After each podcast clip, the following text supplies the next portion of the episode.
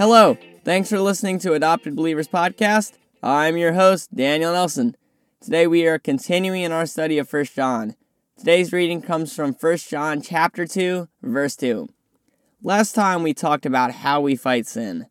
Today we're going to see how Christ fought and conquered sin.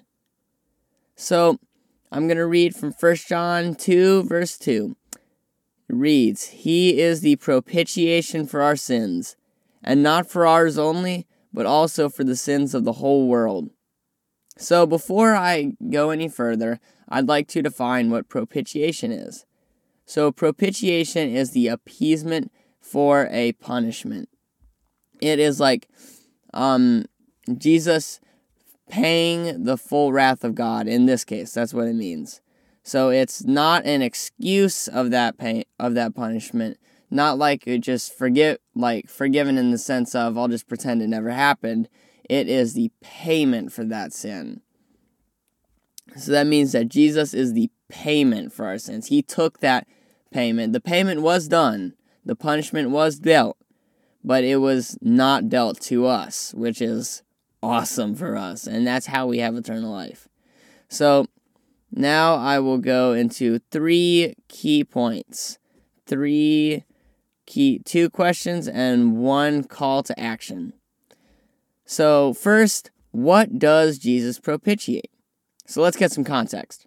First, we are guilty of sin against God.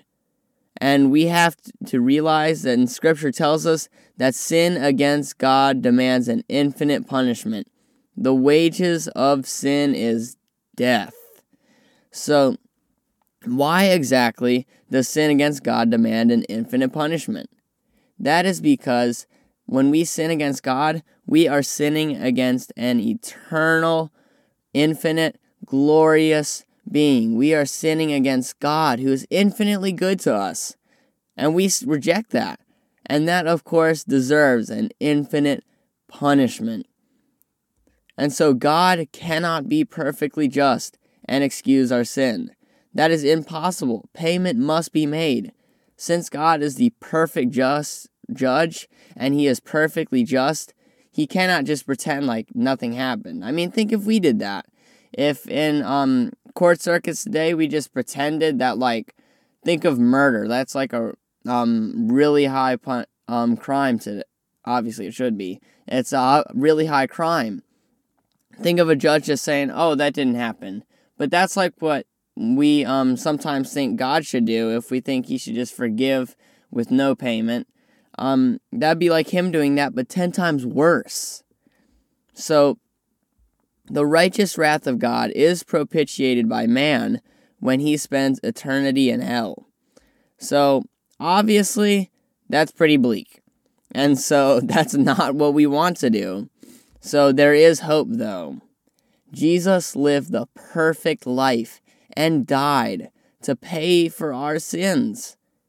He was a perfect man, and we need to accept his free gift of grace that he offers to us. And we see that God raised Jesus from the dead to stamp his approval on Christ's propitiation. Think of it as like a receipt. Um, it shows that payment was made. That's what Jesus God did to Jesus when he raised him from the dead. He stamped his approval on Christ's propitiation.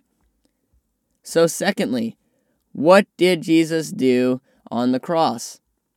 First off, he extended the offer of grace to all. So if you're like me, you might find verse 2 a little confusing. We we definitely we're on board with he is a propitiation for our sins, but here's where it gets a little confusing. And not for ours only, but also for the sins of the whole world. So does that mean that he offered or he paid for everyone's sins?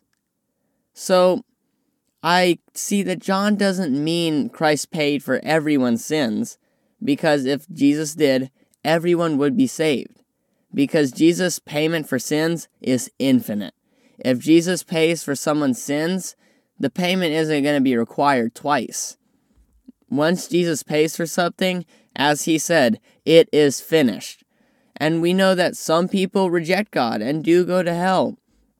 So It can't be that Jesus paid for everyone's sins because if that were the case, everyone would be saved. However, Jesus did extend the offer of grace to all.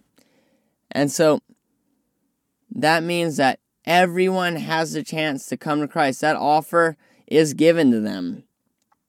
However, for us as believers, we know that every single sin of ours is covered. It is paid for. Romans 8 1 says, There is therefore now no condemnation for those who are in Christ Jesus. So that means that Jesus did indeed pay for all of our sins on the cross, and that gives us freedom. And so now this verse finally makes us gives us an action call. It's this is a call to missions. And when we think of missions, sometimes we think of like going to faraway countries. No, um, we are called to be, I like this term, urban missionaries. We have to share the gospel with everyone around us, no matter where we are. Today I was reading Acts 8, and it talked about Philip and how he would share the gospel wherever he was. And we too, wherever we find ourselves, have to share the gospel. We have to spread, whether that's in a far distant country, third world country, or whether that's in America, or whether that's even in a pandemic, whether we're stuck at home and we can find ways to spread the gospel. That's what we are called to do. And since the gospel is for all, we must seek to spread it to all. And so we must not get discouraged if the gospel is not received immediately, because the Holy Spirit will call those whom He wants to. We have to remember that. We can't create a repentant heart in someone. That's the Holy Spirit's job. So don't be discouraged. Like, I think of Isaiah. Isaiah was called by God to um, call Israel to repentance, and God told him, No one's going to listen to you. I mean, that's a really, really bleak. I mean, he's just, God's upfront with him. No one's going to believe you. But Isaiah still faithfully preached because that's what he was called to do. And we're called to do the same thing. And so, my encouragement to you is find ways to spread the gospel. And if it's rejected, that's okay. You're still obeying. Thanks for listening to Adopted Believers Podcast. Be sure to subscribe on your favorite podcast listening platform and share us with your family and friends. If you have any comments, questions, or concerns, please send them to me at daniel at adoptedbelievers.com.